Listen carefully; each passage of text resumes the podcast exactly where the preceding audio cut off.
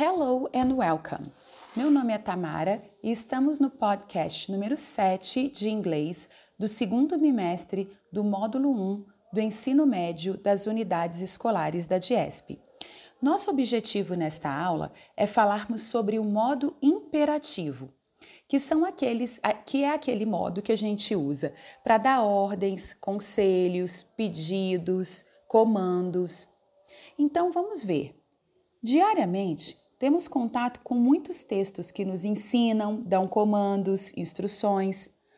Todos esses textos pertencem ao gênero injuntivo, que faz uso do modo verbal imperativo.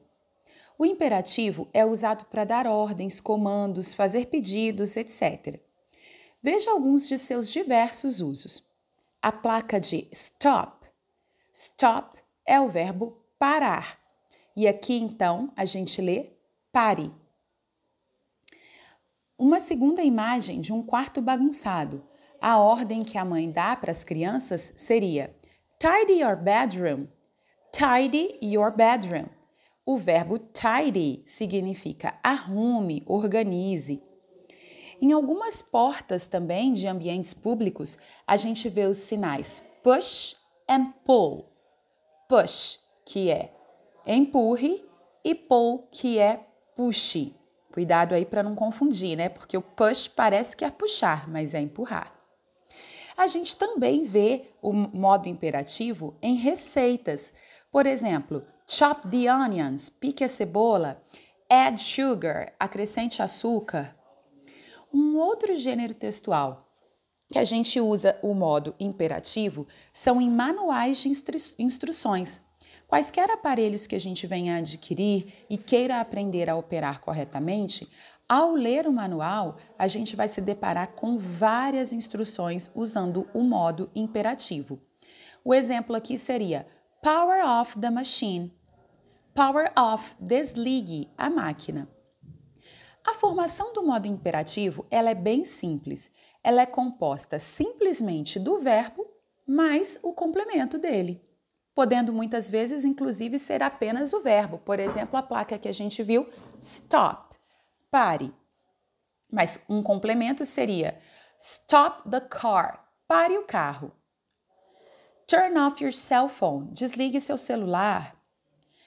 Para a forma negativa, também é bem simples. Basta a gente acrescentar a partícula do com a, o advérbio de negação not, formando então a contração don't. Don't touch the screen. Não toque a tela. Don't open the door. Não abra a porta. É aconselhável também, para soar mais educado, mais formal, a gente usar, o, a, a, gente usar a palavra please ao final ou início de um comando. So, Don't stop, don't sleep now, please. Don't park the car, please. Seção Let's Practice. Considerando o verbo park, que é igual a estacionar, qual seria o comando expresso pela placa abaixo? Um P com um risco no meio. Park here, don't park here ou turn right. Don't park here, forma negativa do verbo estacionar. Don't park here. Na questão 2, a gente tem um celular com risco no meio também, orientando-nos a que não usar o celular, que seria don't use your cell phone. Na questão 3, nós temos o desenho de um carro e um copo simbolizando bebida alcoólica. E qual seria a melhor placa, a melhor frase para explicar essa placa? Don't drink and drive.